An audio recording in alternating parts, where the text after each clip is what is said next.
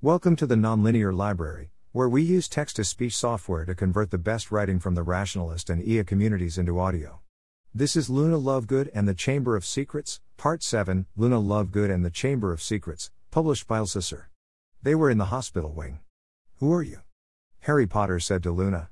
You know who. Hiss, hiss, hiss, Luna said. She held fingers down from her mouth and swayed like a snake. This is Loony, Hermione said, Luna Lovegood. She created the BOY-WHO lived gets Draco Malfoy pregnant headline the summer before last. She believes there exists an unobservable platform 9 and 1 half concealed by powerful magics. She claims you and she adventured together without me. Do you have any evidence I trusted you before I lost my memory? Harry asked. Luna glanced at Hermione. All my secrets are hers as well, Harry said. I know your real name, that you're a Parselmouth and that you've operated the Mirror of Atlantis, said Luna. My real name isn't something I'd tell you, so you must have worked it out yourself and therefore does not constitute evidence of my trusting you in the past.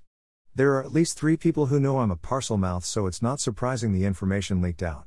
These are the same people who know I've operated the mirror, so the mirror adds no bits of information.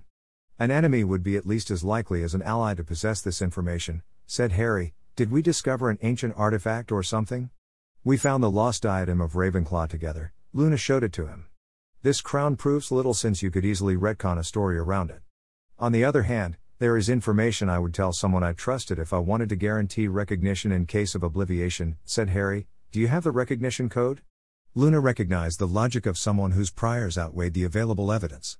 She fled the room. The Marauder's map showed Luna how to climb on top of the Great Hall. She hugged a stone gargoyle at the edge. It guided her tears down into the Hogwarts courtyard. Not now, Wanda, Luna said, I need to feel this.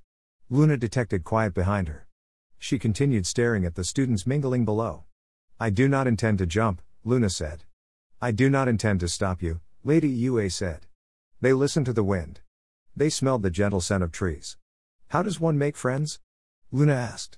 That is Professor Lockhart's field of expertise, Lady Yue said. Do you have a spell for loneliness? Luna asked. Lady Yue sang from her teenage youth. Moon Night by Du Fu. Tonight Fuzhou Moon. Boudoir inside only alone see. Distant tenderness small girl. Unsolved recall Chang'an. Scent fog cloud hair wet. Clear splendor jade shoulder cold. When lean empty window curtain. Both shine tear stains dry. Thanks for listening. To help us out with the Nonlinear Library or to learn more, please visit nonlinear.org.